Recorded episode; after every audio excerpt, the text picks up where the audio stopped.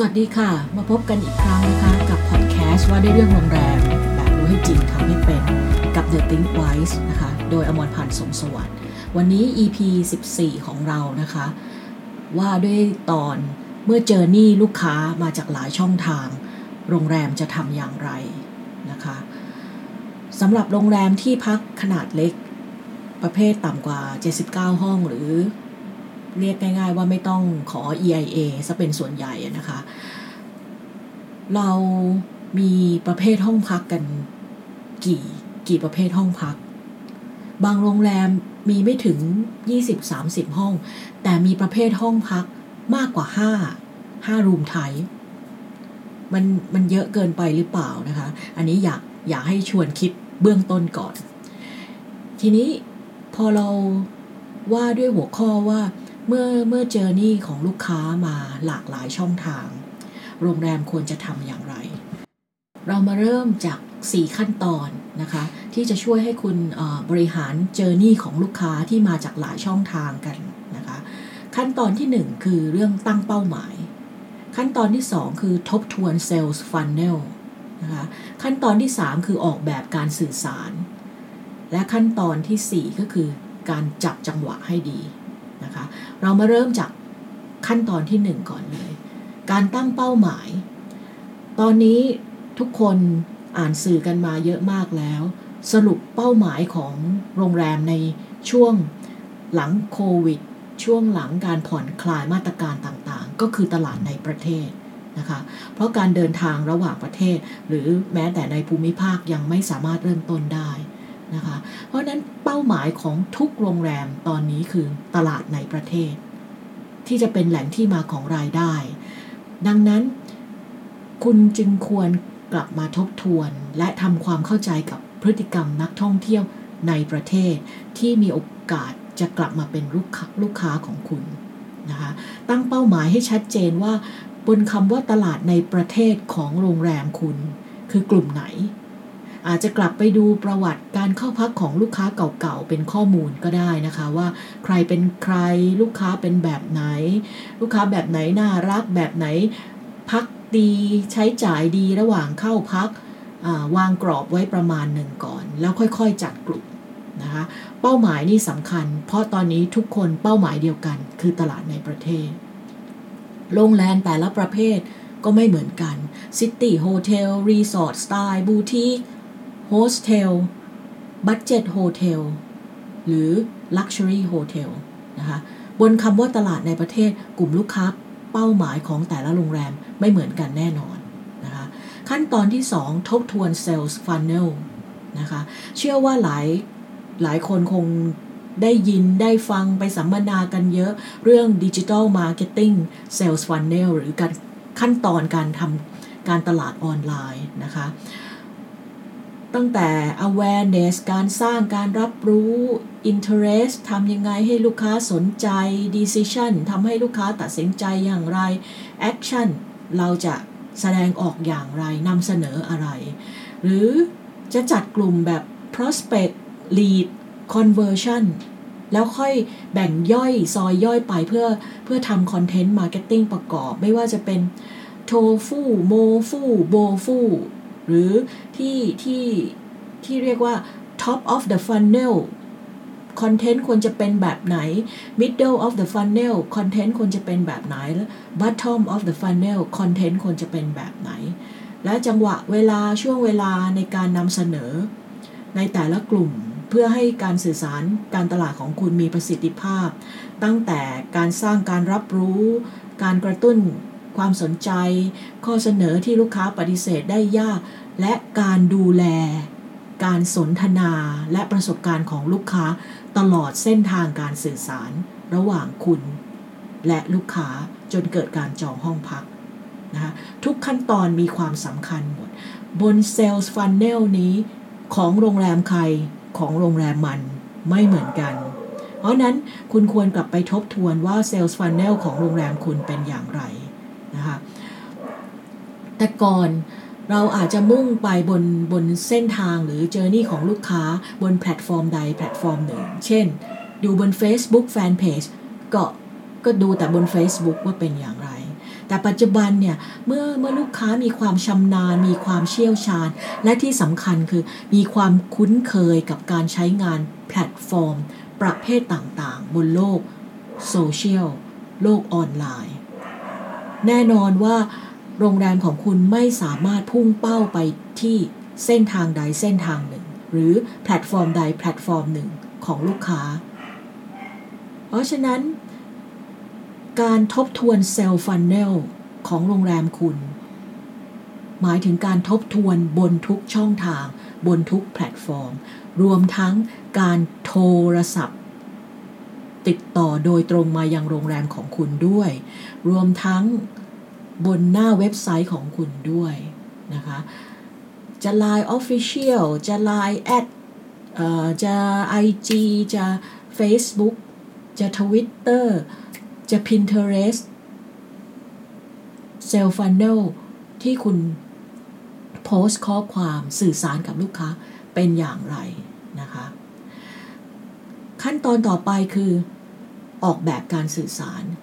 เมื่อคุณตั้งเป้าหมายทบทวน sales funnel ของแต่ละแพลตฟอร์ม แต่ละช่องทางแล้ว คุณก็ควรจะออกแบบการสื่อสารบนแต่ละช่องทางให้เหมาะสมนะคะคุณอาจจะสังเกตเห็นว่าลูกค้าที่ชอบใช้ Instagram อาจจะเป็นคนที่มีไลฟ์สไตล์เป็นของตัวเองเออแต่ในดีกรี ที่แตกต่างกันไป บางคนใช้ไอจีเพื่อหาแรงบันดาลใจเพื่อลุกออกไปทำอะไร บางคนใช้เป็นที่แสวงหาไอเดียรูปแบบใหม่ๆ เพื่อที่จะได้ออกไปหาประสบการณ์ในแบบนั้นบ้าง เรียกได้ว่าชอบอะไรที่มีดีไซน์มีเอกลักษณ์ชัดเจน หรือบางคนอาจจะใช้ IG เพื่อติดตามบุคคลที่เขาชื่นชอบ ดาราคนนู้นคนนี้นักร้องท่านนั้นท่านนี้ ไปดูว่าเขาทำอะไรในแต่ละวันใส่เสื้อผ้าแบบไหน ไปรับประทานอาหารร้านไหน ไปเที่ยวที่ไหนบ้าง เข้าพักโรงแรมอะไร ใส่ชุดว่ายน้ำแบบไหน เงาสะท้อนบนช้อน อาหารที่วางบนโต๊ะเป็นเป็นรูปใครอะไรทำนองนี้ แต่ละคนก็มีเป้าหมายการใช้แพลตฟอร์มที่ที่แตกต่างกันไปนะคะแต่คนที่อยู่บนโลก IG สำหรับประเภทสินค้าโรงแรมที่พักแล้วเนี่ย รูปที่อยู่บน IG นะเป็นรูปที่สร้างสร้างแรงบันดาลใจเขาเรียกว่ายั่วยวนให้ให้คนอยากจะไปถ่ายภาพในที่นั้นๆบ้างนะคะ แต่แต่การจองอาจจะไม่ได้เกิดบน IG ไม่ได้เกิดบน Instagram ใช่หรือเปล่านะคะเขาอาจจะดูภาพใน Instagram แล้วโทรไปจองตรงที่โรงแรม หรือดูบนภาพใน IG แล้วติดต่อไปยัง Line Official ของโรงแรมคุณ นะคะหรือเข้าไปที่เว็บไซต์ของคุณนะคะหรือเข้าไปที่เว็บไซต์ แล้วกลับมาเปรียบเทียบราคาบน OTA อีกครั้งหนึ่ง แล้วค่อยตัดสินใจว่าจะจองบนช่องทางไหนนะคะจากตัวอย่างคุณจะเห็นว่าช่องทางหรือเส้นทางที่กว่าลูกค้าจะมาเจอโรงแรมคุณโดยตรงนั้น มาจากหลายช่องทางจริง ๆ แล้วแต่ละในจังหวะนั้นก็ขึ้นอยู่กับว่า โรงแรมไหน จะช่วงชิงจังหวะในการสื่อสารได้ดีกว่ากันนะคะจังจังหวะที่ดี การออกแบบการสื่อสารที่ดี ควรจะคำนึงถึงอะไร คุณต้องตั้งคำถามกลับมาก่อนว่า คุณจะใช้อะไรในการดึงดูดความสนใจ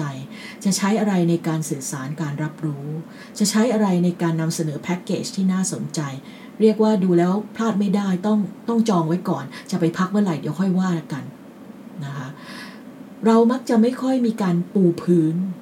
นะคะปูปูพื้นของโรงแรม ว่าเป็นยังไงมายังไง